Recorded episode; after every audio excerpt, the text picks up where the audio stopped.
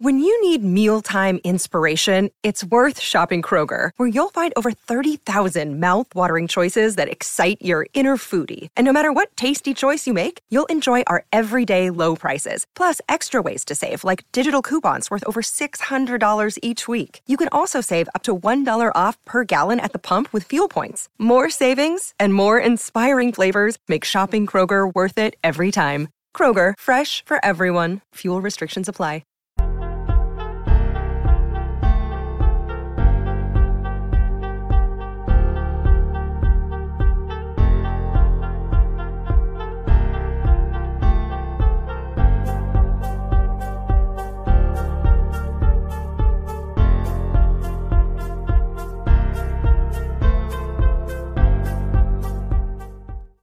Happy Tuesday night, everybody. Welcome into another edition of GC Live Talking Tuesday nights. I'm Mike Uva. Intern Joe is off because, well, it's spring break. So we're also going to give the intern a week off as he is back home to visit his family. But you know what? There's a lot to get into. A lot to get into. We're just a week away until spring football starts up for South Carolina. Last week on this show, we had plenty to talk about in terms of looking ahead to spring football. We also wanted to know some of the guys that we'd be talking to on Thursday, what would they say? What would some of those transfers say? Well, since that last show, we heard from all nine of them. We heard from Shane Beamer himself as well. So there's a little bit more information that we can get into now as spring football, like I said, just a week away. We also had five Gamecocks out in Indianapolis at the NFL Combine. We can recap that as well. And any other questions you guys have on this Tuesday night good to see people coming on in. We have the baseball game going on as we speak. South Carolina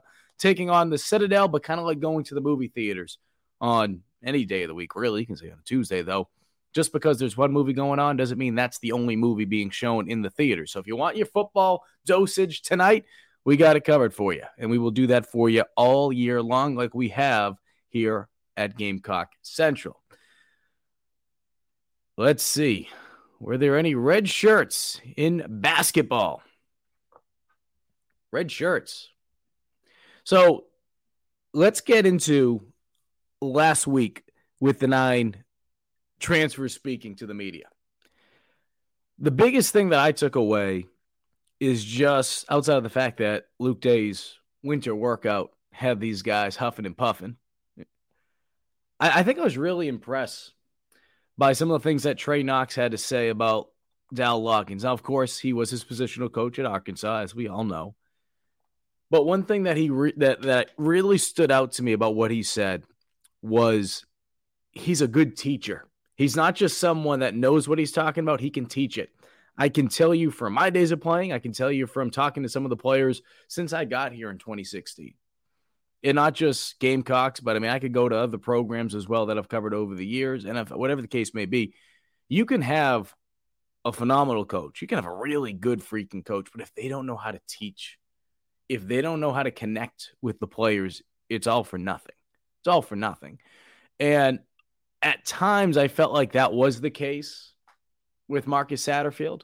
I felt like Sat knew what he was doing, but he wasn't able to connect with the players for one reason or another. I'm not saying that's the case for everybody, but that certainly was the case for a couple players who I've spoke to. And I'm sure that there are more players in that locker room or were in that locker room. As Kevin gives us an update on baseball. Appreciate it, Kev. There were more players in that locker room that felt that way about Sat last year. That at times it was less about, oh, he doesn't know what he's doing. No, no, no he knew what he was doing. He just wasn't able to teach it in a manner in which those players needed to receive it. So to hear Trey Knox say that, number one, is something that's extremely underrated. extremely underrated. We could talk about X's and O's. We could talk about recruiting. All that stuff's great. It's very important, right? That's the reason why Beamer brought him in here. But never undervalue some of the most basic things when it comes to coaching, which is just simply being a good teacher. Being a good teacher. So to hear Trey Knox say that should not only excite you, because again, as we mentioned many, many times in this program, as we've mentioned many times on Gamecock Central, at the end of the day, what Dal Loggains does on Saturdays as a play caller. That's how he's going to be ultimately judged. All right. He can recruit his tail off. He can help bring in high four stars, five stars. What he does as a play call, caller on Saturday is what he'll ultimately be judged for. But hearing Knox say that, again, very good. Nick Gargiulo, the transfer from Yale. In addition to some of the things I've heard from how he's looked in these winter workouts, which is he's finishing towards the top when it comes to running for his position, which is a good sign of just being a leader, his mobility. This is a guy that I've mentioned before. I mentioned it today on Gamecock Central that he's the early candidate to replace Eric Douglas at center. And as much as we can sit here and joke around about how Eric Douglas was here for years, right? He was here for like freaking eight years. I remember, I think it was going into his sophomore year. He was an intern for me over at WachFox. That's how long ago it was. Being able to have someone come in and replace an Eric Douglas is not easy. It's not easy. It's a position that as much as we want to talk about the return of Spencer Rattler, as much as we want to talk about the return of Juice Wells, and that's great, it means absolutely nothing going from B to C in terms of QB to receiver if you can't go from A to B, which is just making things simple on the QB for the center. That relationship, that dynamic, as I asked Gargiulo, he said that he's been able to build good chemistry with Rattler as well as the other quarterbacks in the offensive line, he's getting along with those guys. Again, as we've mentioned, South Carolina is losing over 50%. Think about that. They're losing over 50% of their starting snaps on the offensive line compared to a year ago. Now, that does not mean that doesn't mean they don't have returners on the offensive line. It just means that from a the phrase we always use, proven depth standpoint, you're losing proven depth.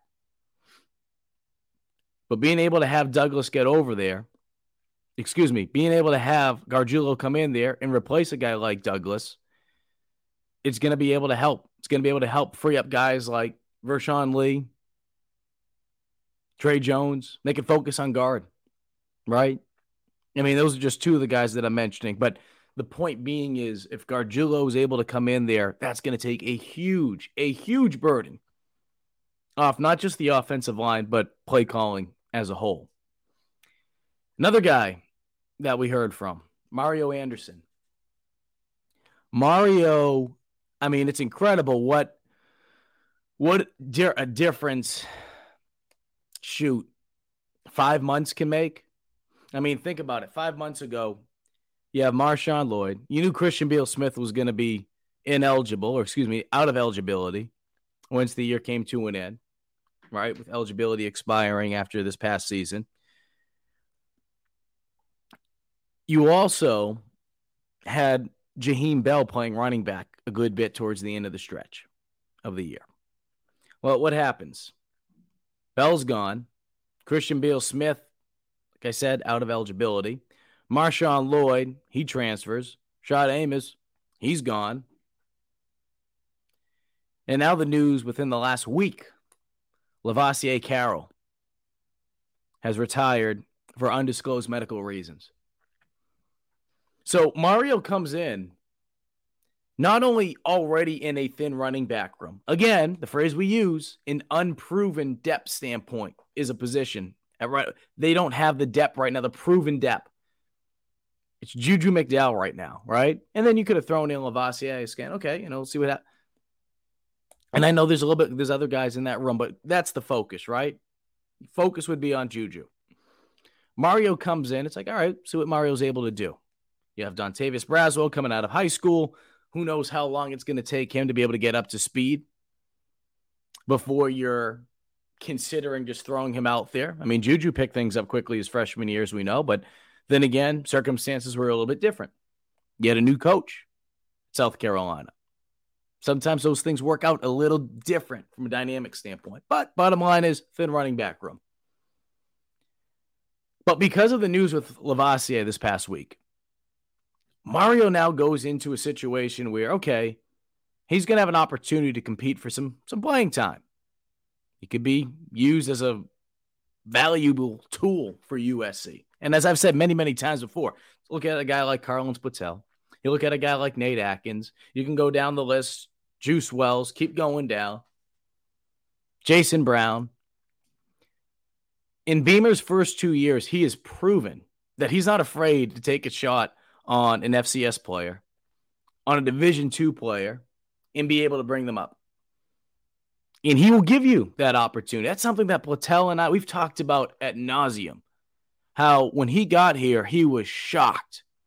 He was shocked how not just Beamer, because obviously it works both ways offense, defense, and Beamer's just overseeing everything as head coach, but Clayton White, Torian Gray, just the, the coaches on this staff as a whole, they didn't care where you came from. If you were able to get the job done, they were going to find a way to get you on the field. So with Mario, right, again, comes into the situation already where in the short sample size that we have with Beamer and this coaching staff, they have proven that they're not afraid.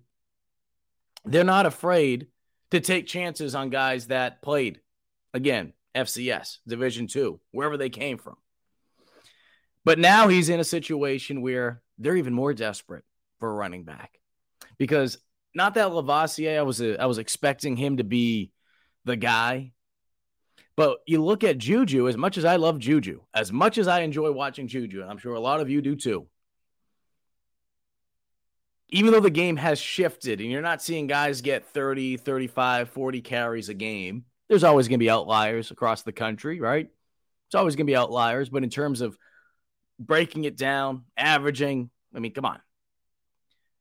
But even with that being said, we expecting Juju to touch the ball 20 times a game? Let me take that back. Are we expecting Juju to run the ball 20 times a game? He might get some touches in the passing game, three, four, five receptions a game. So if you want to say touches, you could say 20, okay. But 20 carries? No. Mario, his stock right now, if this were, we're, we're talking about stocks Mario, Nick Gargiulo, I said Trey Knox, but Mario and Gargiulo, those are the two I would buy a lot of stock in right now. A lot of stock, especially when we're talking about transfers. Mario's going to have his opportunity. Mario's not just going to have his opportunity, but he's going to have a golden opportunity because, again, room's thin, and Dontavius, he, he's going to have the he's going to have an advantage over him. Can he make the most out of it now, though? Can he make the most out of it? Because at some point, Dontavius will catch up. And will Mario have took a step for- forward with that opportunity that he's being given? I think Mario can do that. And as I've mentioned before, Nate Adkins, Carlins Platel, he doesn't have to go out here and be this all conference guy to be a success. All right. Juice comes in. We know what Juice was able to do last year. Second in the conference in receiving yards. We understand that. No question about it. And that's not to say that Mario can't be better than what I'm trying to hint at here, but he doesn't need to be put on a pedestal where it's like he has to be that because of what the room's looking like right now. Mm-mm. Just go out there and do what they need you to do just go out there and do, Jason. You know, who's going to carry the ball fourth and two? Right now, without seeing spring ball right now, which is tough, right? Because we don't know what Mario's going to look like once he gets out there and he's going up against guys that are a little bit faster. I, I had a chance to cover Newberry for a couple years. They have some dudes. They have some dudes. There's no question about it. And I know there's guys in here, girls listening, and you know that the, the, the caliber of talent at Newberry is it the same as the SEC? Certainly not. Certainly not. But as a former D2 guy, I can tell you that D2 speed is different from the D2 speed I saw most of the time, week in and week out. I saw some good talent. I saw some good speed. The speed in that conference is a little bit faster. I think Mario's going to adjust just fine. I think what it comes down to is, and the good thing from him for him is, just like the rest of the running backs in that room, and just like the offense as a whole, they're going to be walking in to a completely different system on offense. Completely different system. There's going to be things that at the end of the day, I mean, like in, when you're talking about a passing tree, right? There's only there's only you know ten different routes you could run if you want to throw the zero in there too. So when you go to passing tree, the, the terminology will change, the language will change, but at the end of the day, there's only so much that you can do. If Mario can pick that up, he's going to be just fine. At the end of the day, it's just playing football. At the end of the day, it's just playing ball. How quickly can he pick up on the terminology so that he's able to go out there and he's not going to have to think? That he can just go out there and just play. Because for some guys, when they come in here, they have an opportunity to take advantage of spring football. Some guys don't when they transfer in, and they have to wait until August. He's going to have a chance to be able to come out there and he's going to be able to pick up the playbook hopefully quickly. But if there is that learning curve, if he hits that point where there's a little bit of a speed bump, don't panic. He has all summer. He's going to have his chance, though, to be able to pick up on things a little bit quicker, though, in comparison to, like I said, waiting until August. Going to take a chance to look at some of these questions here. Posting one of these links out, though, for the show. Appreciate you guys watching. If you're just tuning in, intern Joe, he's enjoying spring break. We're not going to take the college kid away from his enjoyment this week. GC Live talking Tuesday nights. As we put this quick tweet out here, get more people on in here, but we appreciate everyone that is listening here. And we will get into your questions because there looks like there is a good amount of it. How we doing, Granny Reese? Long time no talk. Long time supporter of WachFox. That's how I got to know Granny. Appreciate you, Granny. All right. Now that that's taken care of, we'll kind of just go through some of these. Some of these might kind of be all over the map here. Rush just keeps clearing every hurdle. He's setting himself up nicely. Darius Rush did a phenomenal job at the combine. Phenomenal job at the combine. I do want to put some of the combine talk at the end. Um, but I can tell you this from the moment that Darius arrived at South Carolina, going from wide receiver to defensive back, being a special teams just grinder. He's everything, everything that's right with the way a player handles adversity. And it's just been incredible just to watch him grow. And he's a guy that has now helped his draft stock go up to a point where he could be a day two guy. He could be getting drafted in the third round. And obviously, he'll have an opportunity to do a little bit more if he wants at Pro Day, which is next Monday. So again, we'll get into that. Rush, one of five Gamecocks that took part in Pro Day last week. I should say the Combine. Pro Day coming up next week at South Carolina. Zachary says, totally agree with you, Mike.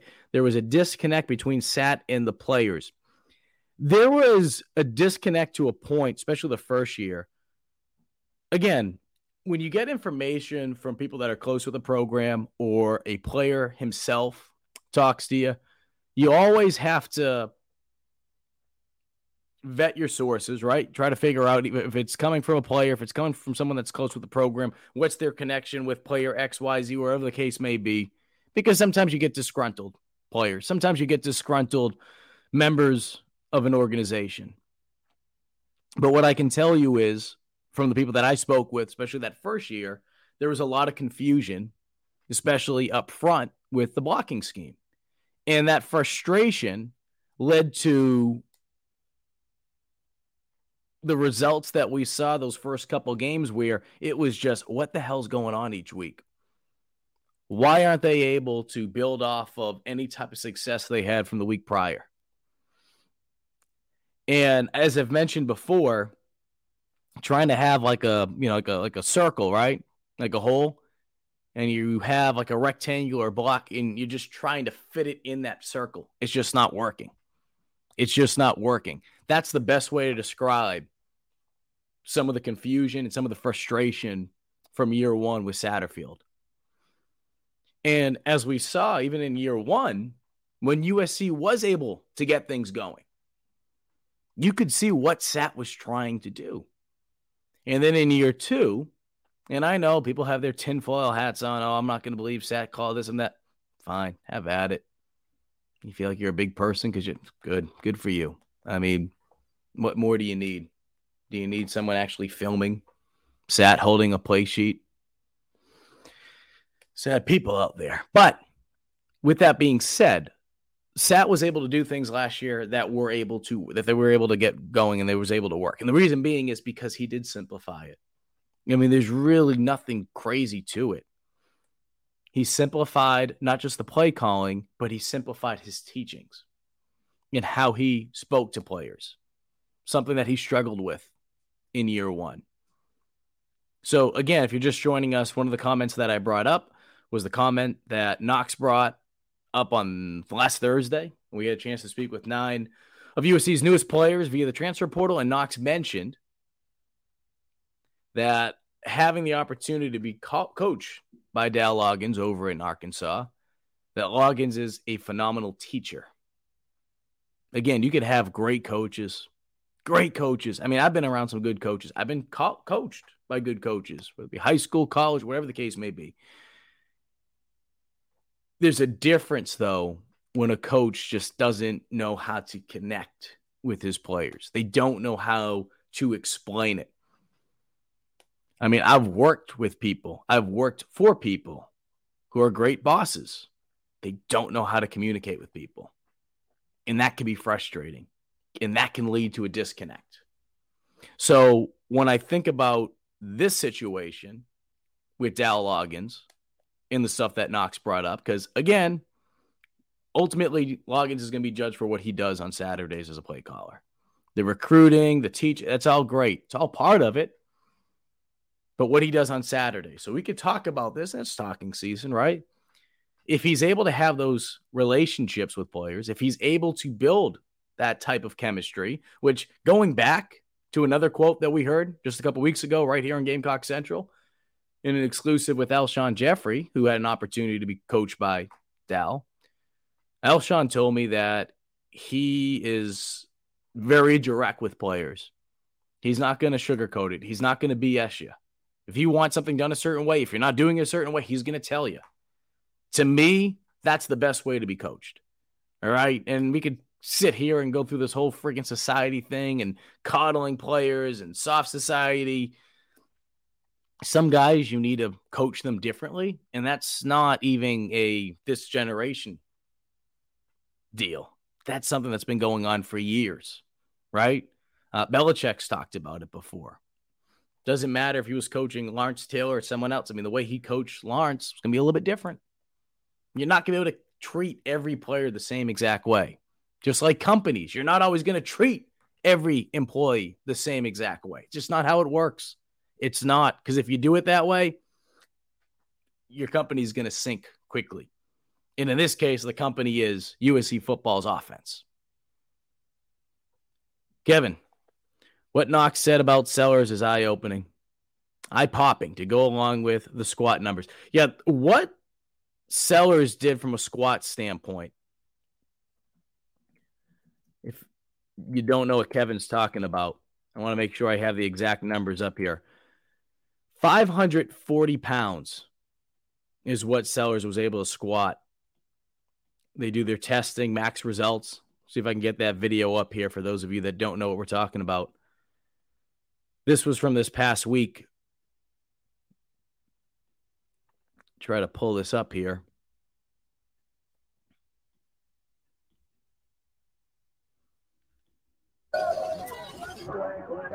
Squat max today. So this is the video that Kevin was referring to.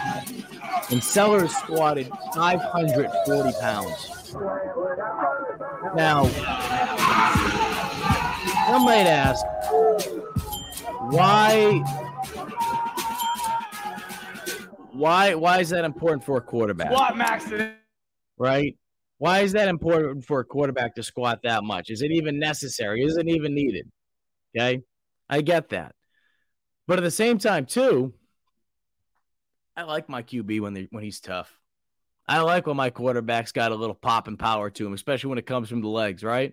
So you think of just this past year with the Super Bowl, Jalen Hurts and what he was able to do with Philly, right? Those short yarded situations outside of the rugby scrum style, that offense of, of uh, the, the, the play calling, where the, just the formation, you just have all the guys kind of just pushing forward.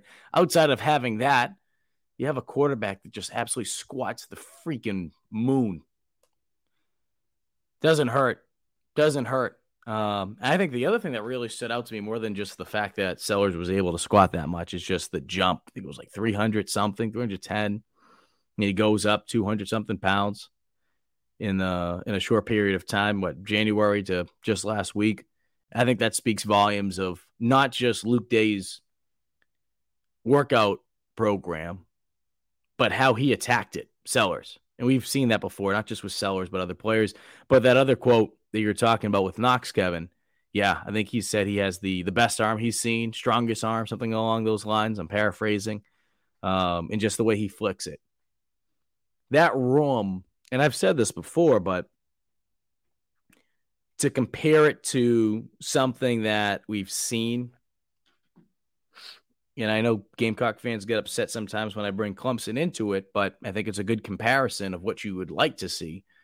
What Clemson's been able to do over the last decade, they've been able to build up a factory when it comes to certain positions, and quarterback's one of them. And with South Carolina, what they're doing right now, when you look at that quarterback room, now in comparison to say what the last five, six years, how deep has it really been? Right? I mean, think back a couple years ago, Beamer's first year, musical chairs. I don't need to explain that to South Carolina that you're one play away from getting hurt. Because Gamecock fans know that better than anybody. Because of that 2021 season. Four different starting quarterbacks. Of course, that fourth one being Dakereon Joyner in the Duke's Mayo Bowl, and that was by choice. But the other three, you had injuries at one point or the other of the season with them.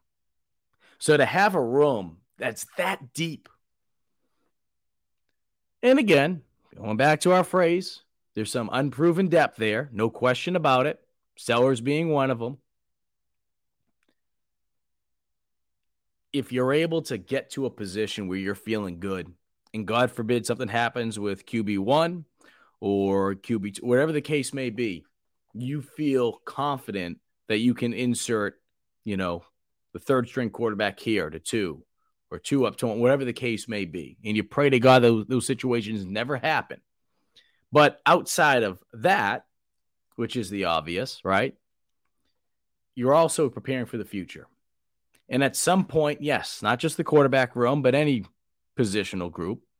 When you're able to develop that much talent, of course, guys might transfer out along the way. Again, it's happened at Clemson. It's happened at other schools. Alabama, Jalen Hurts, his situation, right? He goes to Oklahoma. It happens in college football. But the point being is that was a very, very powerful endorsement from Knox to say that. Um, and I think it's one that Gamecock fans should enjoy. Missed that part. What did he say about Sellers? And Ryan is catching up. That's what he was talking about. Brent says, period. And they are much more appreciative and hungry. Coach Beamer is the man. No question. Talking about, I'm assuming, the part where I was talking about the transfers coming in here. And uh, again, and I asked Beamer about that, the FCS, the Division two guys, because – I know it's a small sample size, but he's done a really good job on that. Really good job. And just like any transfer, there'll be misses along the way. I wouldn't say USC has missed terribly on any of these transfers. I mean, there's been injuries, right? Dawkins, he's banged up. Um, Devonni Reed, he got injured last year. I mean, it, it's you're never going to bat a thousand, but at the same time, too, there's going to be things that you just can't control. Guys got to stay healthy, right? And um, it's part of the game, unfortunately. Ryan again says, Kevin, what Knox said is what I'm asking about. Yep, that's what we were talking about, Ryan. Some of those things that he was talking about with uh, how he was impressed by Kevin Shears, what he was impressed with Sellers Brent. Beamer has given both those OCs very nice positions to be successful. I'm excited to see what Loggains does with the talent. So I brought this up on Gamecock Central the other day. And I'm not trying to be the wet blanket in the room, but I think it's because it goes down to, you know, what uh, Mikkel's saying. Do you think we can win the SEC East this year? I don't. Um, and that's not to say that this team isn't getting better, but we also have to realize look, as good as South Carolina has looked over the last couple years, and they're getting better and making strides, Georgia is light years ahead of everybody else. And that's not to say South Carolina can't start to close that gap. Right? Georgia's going to be losing guys just like every team's losing players, coaches leave, whatever the case may be. But in order to close that gap, like we even saw with Clemson, it just doesn't happen overnight. Obviously, Clemson, they've gone in a different direction, at least last year, in the last two years, in comparison to where Georgia has been the last two years, being the two time defending national champs right now. So, what I would say to that is what USC needs to do is number one, just worry about what's on your plate. Obviously, you'll have an opportunity to go into Athens and play those two time defending national champ Bulldogs early in the season. And this goes back to my point with Brent. And, another reason why I am skeptical as to why I don't believe USC can win the SEC East this year. There's going to be growing pains early on in the season with the shift over to OC. I don't expect them to go out and it's not even the non conference game. I'm talking about what you get in the conference play and put up 30, 40 points. I think there's going to be some people that hope to see that. And I'd love to be proven wrong with that. I just think there's going to be a learning curve. And a lot of that has to do with the fact that, again, you have an offensive line, which, yes, you have players coming back from last year, but as a unit, as a unit, these guys haven't worked with each other. There's going to be growing pains naturally. So the question now becomes what can Dal do to alleviate some of those growing pains? Is it going back to the man blocking scheme and doing more man blocking in comparison to zone blocking, which we saw the past two years, and how USC's offensive line struggled with it? Not just at times, but I felt like throughout the course of the two years that Satterfield was here. I mean, look, even go back to that Clemson game, especially that first half. Look how many times USC allowed guys just to come flying in untouched. And it's not just on the offensive line. Some of that can go back to Rattler. Some of that can go back on the tight end. Some of that can also go back in the running backs, missing blocking assignments. But there were times, and I just remember one play in particular. I think I tweeted about it. There were three, three offensive linemen going after one guy and a guy came free, and I think that was actually the safety when Rattler. I don't know if he, I can't remember. He was down, he threw it away. I, I can't remember, but it was called a safety. I think you guys know what play I'm talking about. How quickly can they get past that? How quickly can they get past that? And while Tennessee, it's going to look different. You don't have Hooker, you don't have Jalin Hyatt. They're still a very talented team. I do believe I do believe that South Carolina can finish ahead of Tennessee this year. I do believe they can finish ahead of Kentucky. They can beat Florida.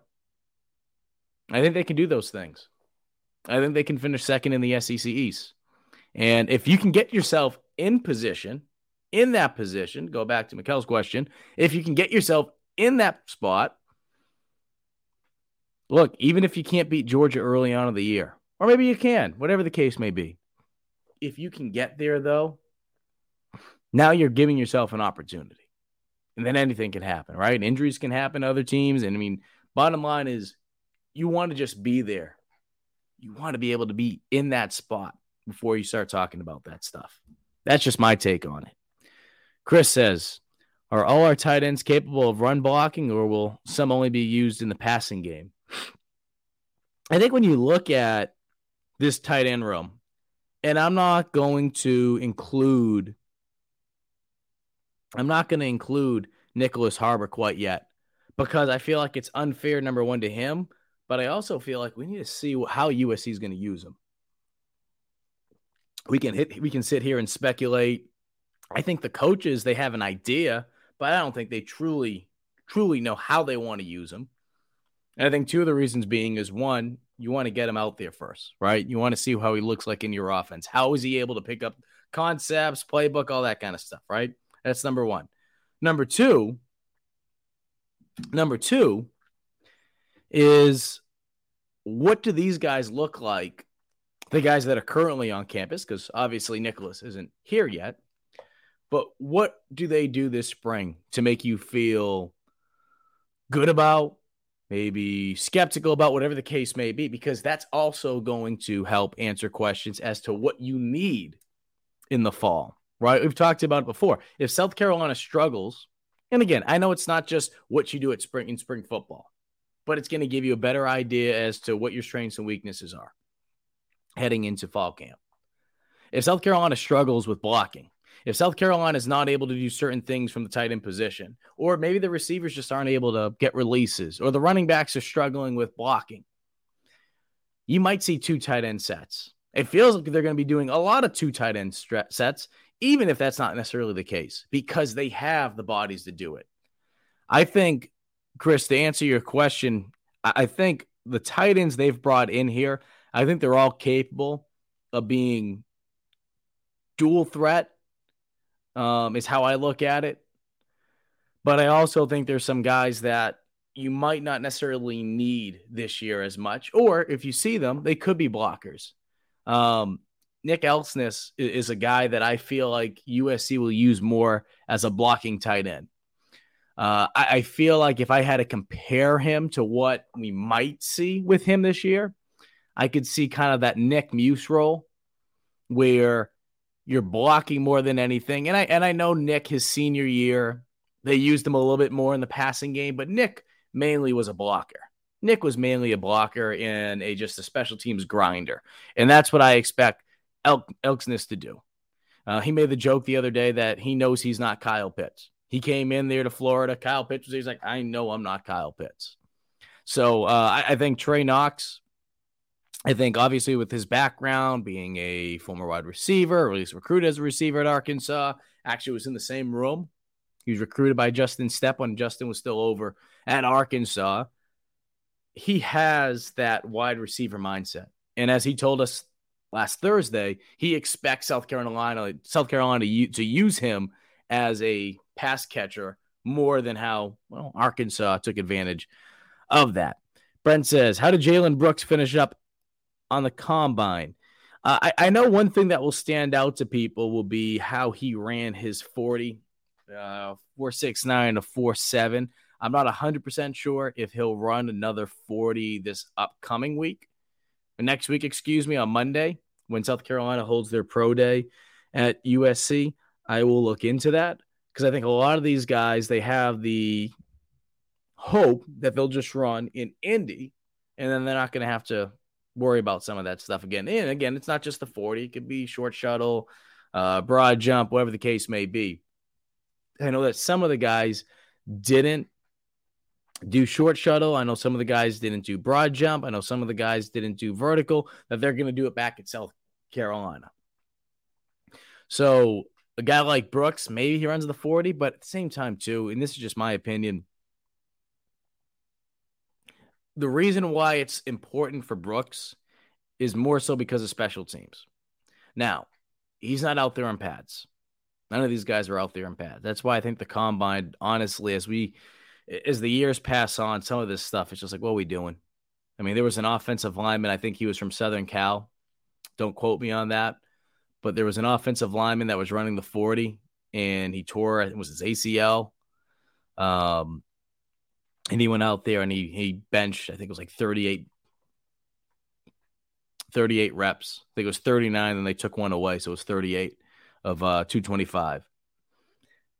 What in the blue hell, to quote The Rock, what in the blue hell? Why do we need an offensive lineman running 40 freaking yards down the field? Why? What are we doing? Because years ago, Paul Brown wanted to figure out who he should put on special teams, and the average hang time for a punt and a kickoff, more so punt, is over that 4.5 mark, 4.67. So he wanted to get an idea as to which players could cover that ground that quick. So that's why the 40 yard dash is a thing in football. It's an old school measuring stick to find out who can play special teams more than anything. Because where else do you see guys running 40 yards in a straight freaking line? You don't. You don't. Um, but with Jalen, going back to specifically talking about Jalen, I was impressed with some of the drills he did with the uh, ball skills, uh, staying on the line, and just being able to show off his hands. Because I think, look, end of the day, I think there were some people that were surprised that he got invited to the combine. Uh, I'm a big fan of Jalen, not just as a football player, as a person. I think his story from being a Division two receiver to working his way here to South Carolina and not being able to play right away because the NCAA was holding up his eligibility. He takes to the field, he does some great things, and then comes back, personal issues, away from the team after only a couple games. Then he comes back, makes a big impact. I felt like he was strong. Um, and then unfortunately, he's not able to play in the bowl game. So all these things happen, and yet he's able to go to the combine. I think it just speaks to kind of his story as a whole that nothing has come easy to him and that he's always been dealt a hand that has been challenging, but he's found ways to overcome them and overcome it.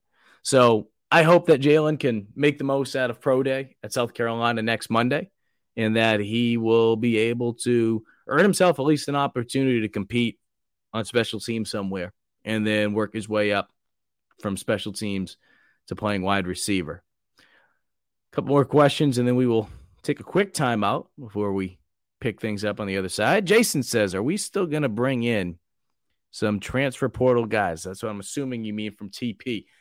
I believe so. I believe so. Something to keep in mind the transfer portal, that second window for players to enter, will take place from May 1st to May 15th. So, that time period, that time period when you're looking at the, the academic school year, that will allow players to make decisions after spring ball. Because as we've mentioned on this program before in the past, after winter workouts or even going into winter workouts before players go home for winter break, they sit down with their positional coach, they sit down with their coordinator, even the head coach, and you lay out kind of the expectations you have for yourself. And the coaches lay out the expectations they have for you going into the next season. And sometimes the vision that players have, it turns out to be a little bit different once they get out there on the field for the following year for spring ball. And at that point, they realize, you know what? I'm going to go take my chances somewhere else and I'm going to enter the portal. So I do believe that there'll be players, not just at USC, across the country. It's going to happen everywhere, I feel like, more, more often than not. You'll see players at USC enter the portal after spring ball. That is, I have a feeling it's going to happen. But that aside, I think USC will go after players in the portal. I would assume a position of need will be running back. If Mario Anderson's able to come out and just have an absolutely phenomenal spring, Juju McDowell's great, right? I still think they're going to go after a running back. I just, I, I just feel like that's going to be one of the positions they're going to go after. So I expect them to go hit the portal and don't limit it to just running back. I, I feel like outside of QB, I feel like they'll hit the portal hard for practically any position out there right now. Tight end room, yeah, we know it's pretty deep. Maybe that's another position I wouldn't hold my breath on. Um, but I feel like for the most part, defensive back, that's a position position I could think of that USC might want to add some depth at. Um, Edge, of course, is another one that comes to mind. But I think um, running back is the one, you know, if you want to make a wish list, right? Going sh- grocery shopping and you're looking in the portal, it's like, all right, where we go. Oh, running back. Here we go. That's the first one that comes to mind. We're going to take a quick time out. When we come back, we'll pick things up on the other side. We got some more questions to answer when we'll also get into a little bit more combine talk from this past week and also look ahead to the combine coming up pro day at South Carolina. But first, got to make sure we're paying the bills here. And as you guys all know, tax season it is upon us. Liberty Tax can make that process for you guys a hell of a lot easier. You can be able to overcome that tax ID by giving them a call at 803 462 5576. I'll tell you what, talking to so many people around this time of the year, it is amazing. It is amazing the difference by reaching out to a tax company to have them do the, your taxes, how much money you can save. I promise you. If you haven't done it before, you want to go online and do all these. No, no, Give Liberty Tax a call. They, they'll be able to save you a couple bucks. Knock on wood. We hope so. Today's program is also brought to you by our longtime friend and supporter of GC Live. That is Clint Hammond over at the Mortgage Network. If you want to be buying a home right now, well, as you guys know, for the last couple months, it has not been easy, but Clint can make that process a hell of a lot easier for you. He did that for former Gamecock quarterback Perry Orth. He also did it for our own Wes Mitchell, good friend of Wes. Give him a call at 803 576 4450 and let Clint Hammond know that Gamecock Central sent you there. All right, guys, want to pick some more things up on this side with some of the questions. I do want to get into this though before we keep going down the list because I mentioned about the NFL Combine that took place this past weekend in Indy. Um, I, I feel like Darius Rush, out of all the guys, rose his draft. He brought his draft stock up higher than anyone else. And that's no disrespect to Cam Smith or any of the Zacch Pickens, because I felt like the guys that were there for USC, I felt like they all they all did some good things. Um, Zacch looked really, really, really smooth um, which isn't going to surprise a lot of people that have been following USC over the last couple years. But he looked very smooth for a guy of that size. Very, very smooth. Um, Jovaughn Gwyn, he's just the guy that I feel like if a team takes a chance on him, he's going to be able to do a lot of good things for them. I think some teams are going to look at him and say, all right, you know, not the biggest guy, not the tallest guy in the world, he is a guy that just gets stuff done, um, brings some speed as well in terms of his just his quickness. Um, so that's another guy I would, I would keep an eye on. We mentioned Darius Rush, 437 in the 40. 437.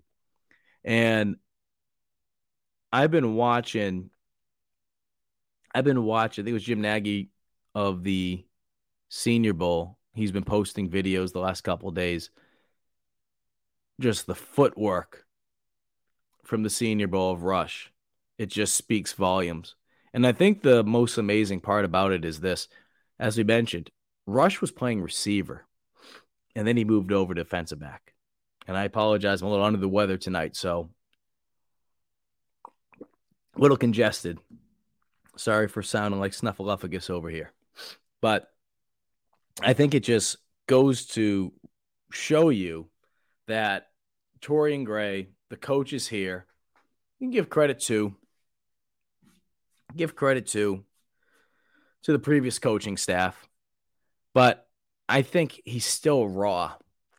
And that's no disrespect against Torian Gray or Clayton White, but I think being able to work on your skills here at South Carolina as a raw defensive back, and then you have an opportunity to go play at the next level. I think he, I think he's only going to get better. I truly do. I think he's only going to get better because he's still learning how to play the position. He's still learning how to play the position. Uh, mention Zacch Pickens. Zacch, again, for a guy that size, I mean, he's what he, he, he weighed in at 291, ran a 489, 489, 22 reps on the bench, short shuttle, 4.62. Um, very impressed with, with Zacch and I think he's a guy that can also go in that third, fourth round. Uh, Cam Smith, Cam, uh, of of course, we know he had a phenomenal season, and as I've said many times before, he's a guy that his stock is higher than what I think some of these draft experts have him as. And the reason being is because he's so versatile. He can play that nickel position. That's something that, yes, you can teach, but it's not easy to. And you need someone that's willing to play that position. Cam's not only willing to play it, but he's freaking good at it too. And as we've seen with college football just evolve over the years and the NFL, you're, you're you still see, I feel like, more four threes, but you see four two fives just because, again, the game's evolving. In the NFL, you're going to try to catch up to it at times because the way it's played in college, we see so many four two five defenses in college. And the reason being is just because guys are getting faster, but they have, I mean, they're, big, but they're, they're fast. Those tight ends, right? Tight ends can move. And obviously, if you want to go back to the Tony Gonzalez days, Mark Bavaro, um, Gronk, of course, Travis Kelce, you know, nowadays. But being able to find someone that can play that nickel position, if you have that, um, that hybrid. But again, it's more so that slot. It's more so that slot receiver. Um, but it's just the game has just changed so much. It's changed so much, and you really need someone that is versatile and can play that nickel spot. Uh, some of the smartest professors are the worst at teach. No question about it. No question. Third and one. Mm-hmm. Yep. We're going down. And I know I'm trying to catch up to some of these comments from earlier. Jason says, Mike, anything's possible, but we aren't there yet. Yeah. And look, it's not trying to be it, it's it's not trying to be uh, a Debbie Downer here. Um, I I hope I hope sooner rather than later that Beamer can can bring a championship, right? Conference championship and continue to work your way up to the ultimate goal one day. But I'm optimistic that Beamer can be that guy. Now, the toughest part, as we know in all sports, and Dawn Staley can tell you that with women's basketball, and I don't care what the sport is, is to be good consistently over a period of time. Now, obviously, that level of success Dawn Staley in women's basketball is different right now than what the men's football program, say men's football, football program is looking like. But in order to get to that point, you need to climb those stairs. That's what Beamer and this coaching staff and this team has been doing the last couple of years, heading into year three now. And even though they're not on that type of level in comparison to women's basketball, in order to get to that point, you have to work up those steps and not fall down two steps if you go up one. They've been able to go up steps one, two. Th- don't go backwards now. Don't go backwards. Right? I mean, you look back to the Will Muschamp era. And although I feel like where Beamer in this coaching staff and this program is right now in comparison to year three when Muschamp was here, I feel like they're ahead of that we saw that there was momentum that USC had after two seasons, but they weren't able to turn that into anything that ultimately led this program to taking that next giant step forward. Now, I feel like in terms of having a foundation for this program, the foundation is stronger for Beamer because they've done a phenomenal job with recruiting.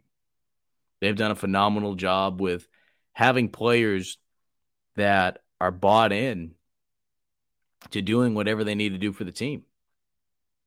And now, when you're talking about taking that next step from year two to year three, you have guys that wanted to come back for another year.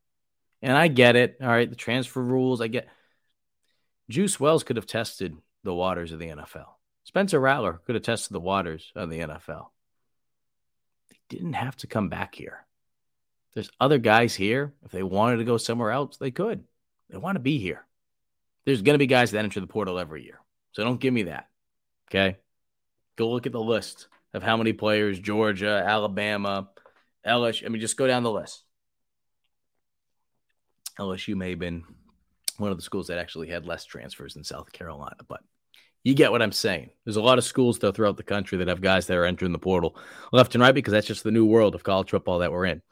R.L. Smith, I like his size, 6'3, 215 to the to the spring weigh-ins. I believe uh, we were talking about sellers. J Dub, what's the chance of South Carolina getting some more commits out of Dante Reno's high school. Um, so Reno just recently transferred from one Connecticut private school to another. And I remember doing this story. And I talked to Reno directly. And the reason why he was doing that, if some of you guys aren't familiar, I'm sure some of you are, so appreciate your patience. The reason he did that is because of the school that he was currently at. He wouldn't have been allowed to enroll early into South Carolina next January if he had stayed at that school.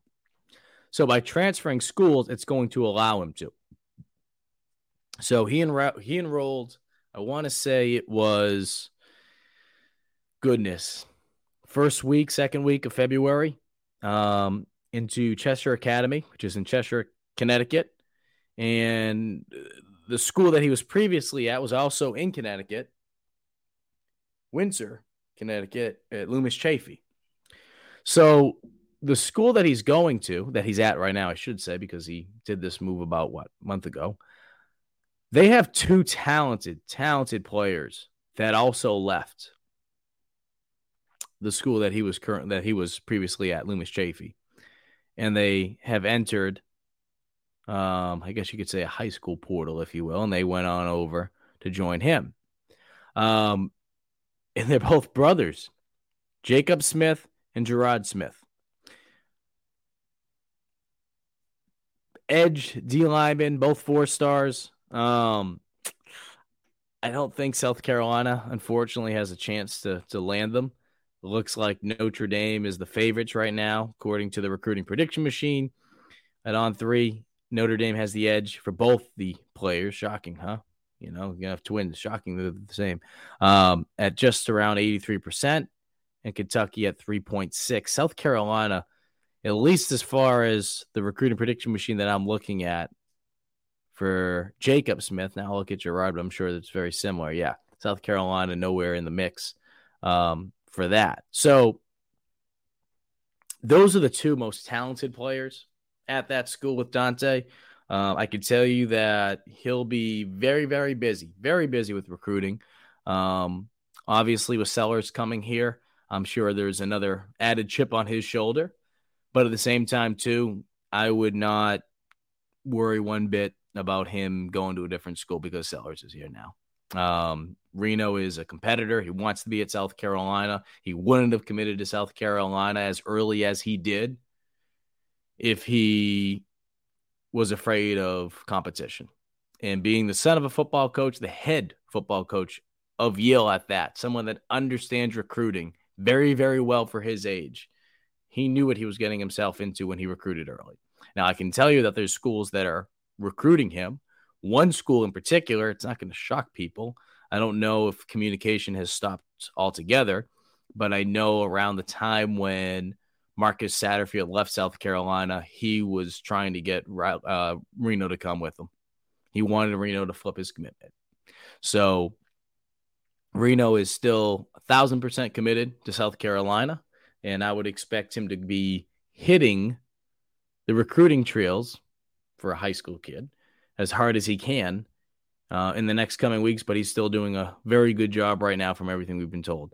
R.L. Smith, my bad, talking about hurt 600 pounds at Oklahoma. Yeah, that was the number.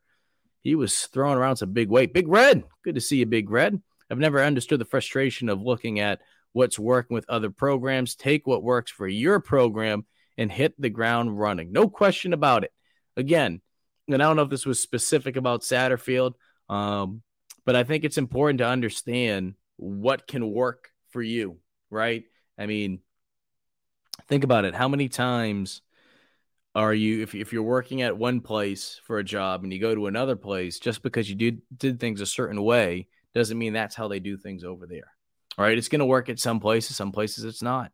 And some coaches, I mean, you know, another Patriot tie in. Um, you look at a lot of the guys that have coached under Belichick. They go to the, these other places and they try to do things that replicate Belichick. Just be you. Just be you and make it work with the guys that you have. Don't try to force things and be something you're not. J Dub, I believe I see I've seen three to four guys who were four stars behind their name. There are. Um, and we will have more recruiting talk next week. Um, because once we get into next week, things will pick up just a little bit in terms of just things to share. Um, because now we can start talking about okay, who might be here for the spring game and all that kind of stuff. So we can talk about that next couple weeks. Jason, what are we going to do? We have Sellers, Reno, Rattler come could come back. So I don't expect Rattler. I think Rattler after this season he's done. Um, Sellers and Reno. Sellers, of course, will have the advantage because he will have a full year ahead of Reno. Um, but the beauty with Reno is he's going to be enrolling in January of next year. So that will give Reno an opportunity to get caught up. And like I was saying before, kind of comparing it to Clemson, Clemson has done a very good job of being able to create competition in that QB room. And if you're South Carolina, that's what you want. You want competition like that. You want to be able to feel good knowing, like, hey, look, you know, someone goes down, something happens, whatever the case may be, building depth. You want to be able to have a QB room that's so deep that you don't have to worry about any of those possibilities. Something happens, you're going to be able to combat it in some shape, way, or form. So, um, Reno's going to come in here. He's going to be competitive, no question about it.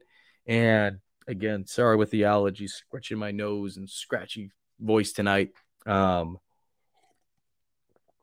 Reno's going to come in here and he's going to be ready to go. He's going to be ready to go, and Sellers will have a full year on him. No question about that. But no, I, I don't expect Rattler to come back. R.L. Smith, we're going to keep the best ones if we can. No question. I mean, guys went to the portal, and it's not just the quarterback conversation. We're talking about any position. It'll just happen. I mean, it's college football, and that's just where we are these days. Um, over the hour mark, but I'm going to try to hit everyone's questions before we sign on out. J Dub, Jason, if Spencer comes back, yeah, I don't expect that to happen. Uh, Jay Diz, South Carolina beats UNC. Eight plus wins is doable. If we lose, probably go eight wins and under. I haven't looked at the schedule quite yet in terms of, okay, this will be a win, that will be a loss, or, you know, kind of just doing what we do either as fans or in the media and we kind of just go down the list. Um, without looking at it, I think that eight to nine win mark in the regular season, that's kind of what I'm eyeing. That's not to say that they can't uh, be better than that, but strictly speaking about the regular season, that's kind of what I'm expecting. You know, nine wins, nine plus wins. Um, I, I just think again, how quickly can this offense how quickly can this offense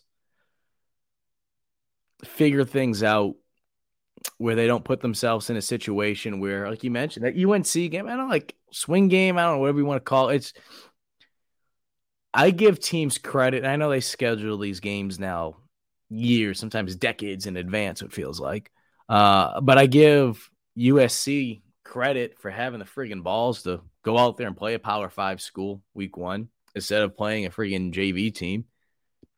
It's tough to do something like that, knowing that, you know, obviously not from a national championship standpoint, not to be a wet blanket for anyone that has those dreams or going to Vegas and betting on the Gamecocks, have at it. But it obviously can alter a season pretty early if you're not able to come bounce back from it. But I would look at that game and say, hey, look, they're able to go out there, regardless of how pretty the game is itself. If you get a win, like you mentioned, Jay Diz, that's a non conference game.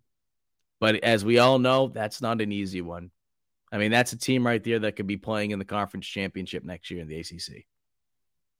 And then you got to play Clemson at the end of the year. Another team could be in the conference champion, right? So, um, I give USC credit. USC credit not backing down from a Power Five team. Big Red, do we know if the guys who were suspended from the team will be able to rejoin by next season, if at all? So Shane Beamer said last Thursday that at this time they are not with the team. They're still suspended from the team. Did not address any of them by name, but uh, he said all three are still suspended, not with the team, and that he doesn't anticipate them rejoining the team anytime soon. Now, what does soon mean? Is soon meaning the spring? Is soon meaning August? Is soon meaning, you know, what, are we talking about here? The way I look at it is it's truly going to be a day by day thing. And I'm not saying day by day by saying, all right, next week or the week after, they're going to be back with the team. I think they're going to have to deal with some things, how the school's going to handle all of it, right? So I don't feel like it's going to be a rushed process. It's going to take some time. If any of them were to be back, I can't see it happening until fall camp. So I don't expect any of these guys to be back with the team this spring. Uh, again, that is just a gut feeling based on the things that we've been able to gather, as well as what Shane Beamer said last Thursday, as far as those three players are concerned. Carolina goes. Dawn Staley has built the women's basketball version of what Alabama football is. Yeah, I mean, and we can look at it from a women's basketball standpoint, right? Tennessee women's basketball for years with Pat Summitt, uh, Geno Auriemma with UConn. I mean, that's just a women's basketball comparison. And no disrespect to Geno, no disrespect to Pat. What those two were able to do with their programs, obviously, Dawn has a ways to go. And that's not trying to get the fans upset, but I think anyone that has followed women's basketball for a long period of time, uh, even if you want to throw Dawn that what should have been, I think a lot of us feel that way, uh, what should have been Dawn's third, which would have been her second title, the COVID year, Dawn has three. You want to say that? Go at it. That's fine.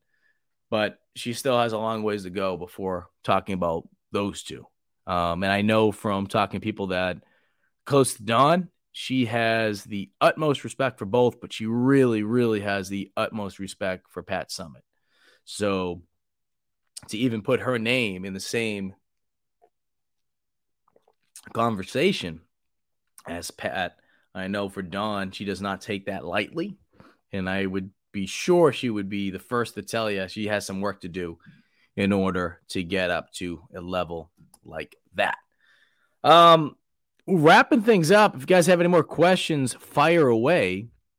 But if not, this is what I will say as we come to a close here on this March 7th edition of Talking Tuesday Nights. Gamecock football spring practices will begin on Tuesday, March 14th trying to bring up the schedule here because USC just sent it out the other day. Give you guys kind of a idea of what it's going to look like. So, pro day for USC that will take place at noon on Monday. Okay, that will take place at noon on Monday. Um, public viewing. All spring practices are closed to the general public with the exception of the Garnet Black spring game. So to answer that question, I know a lot of people feels like that's a question that gets brought up at least the last couple years post COVID because Beamer had talked about hopefully being able to do that in the near future. It's not happening this year. Um, not going to happen this year. It didn't happen obviously the last two years, but no soup for you. Uh, Tuesday, that will be the first practice. Practice will be at 9:20. It will be open to the media, and then Beamer will be speaking at 12:30 on that day. So we will have video highlights for you. We will have updates um, so that we can all sit here and talk about how amazing uh, Rattler's looking in just shorts and uh, helmet, or wow, did you see Sellers throw the ball 60 yards and no shoulder pads? And we can do all this talking, you know, talking season crap that we all enjoy to do. Uh, so we will do that. We'll hear from Beamer as well. And uh, then the team that will be back at it on Thursday for practice number two. But the interesting thing will be that Wednesday press conference.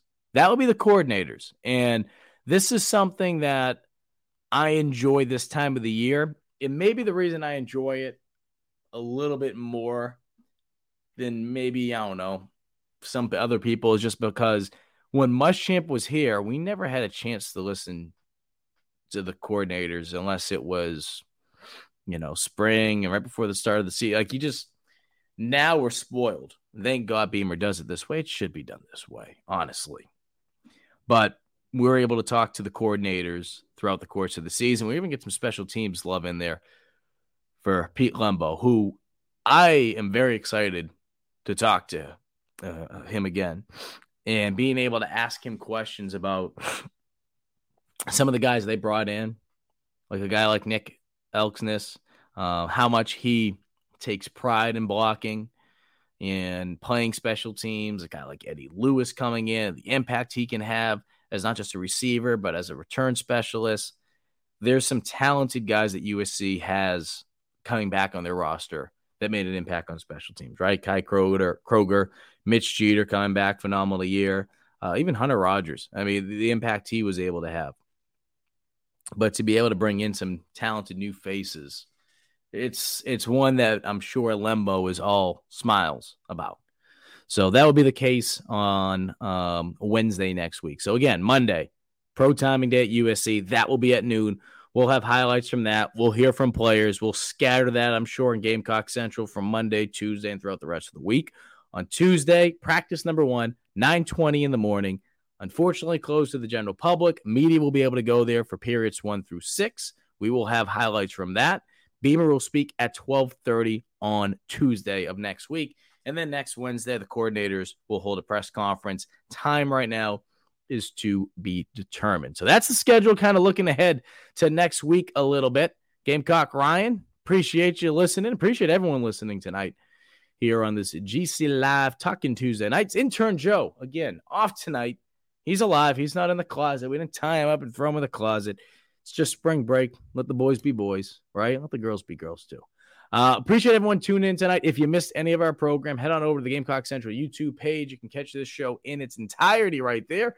Or if you want to listen to it from a podcast version, head on over to wherever you listen to your podcasts and you'll be able to download this episode and listen to it in its entirety. And if you're not a subscriber to Gamecock Central already, I'm telling you right now, as someone that came on down this area, message boards, all that stuff, I was never involved with it being able to not just work for it, but being able to follow it the, the last couple years, even before I got into GC, but to see it now with the movement over to On3 and just all the other tools they've been able to add since making the move from rivals to On3 now.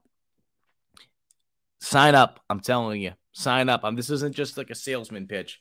Take advantage of it. Spring football, there's going to be a lot of stories, recruiting, insider information. West and Chris, two of the best in the game when it comes to recruiting.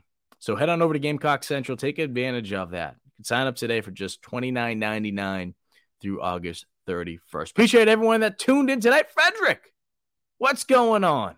Appreciate you watching tonight. I'm going to go have myself a little bit of a tea, maybe a little rum in there. Honey, I think a high school football coach told me to do that. Hope my mom's not watching. I promise that's not why the rum was missing. All right, everyone, have yourself a good night. We'll do it again next week.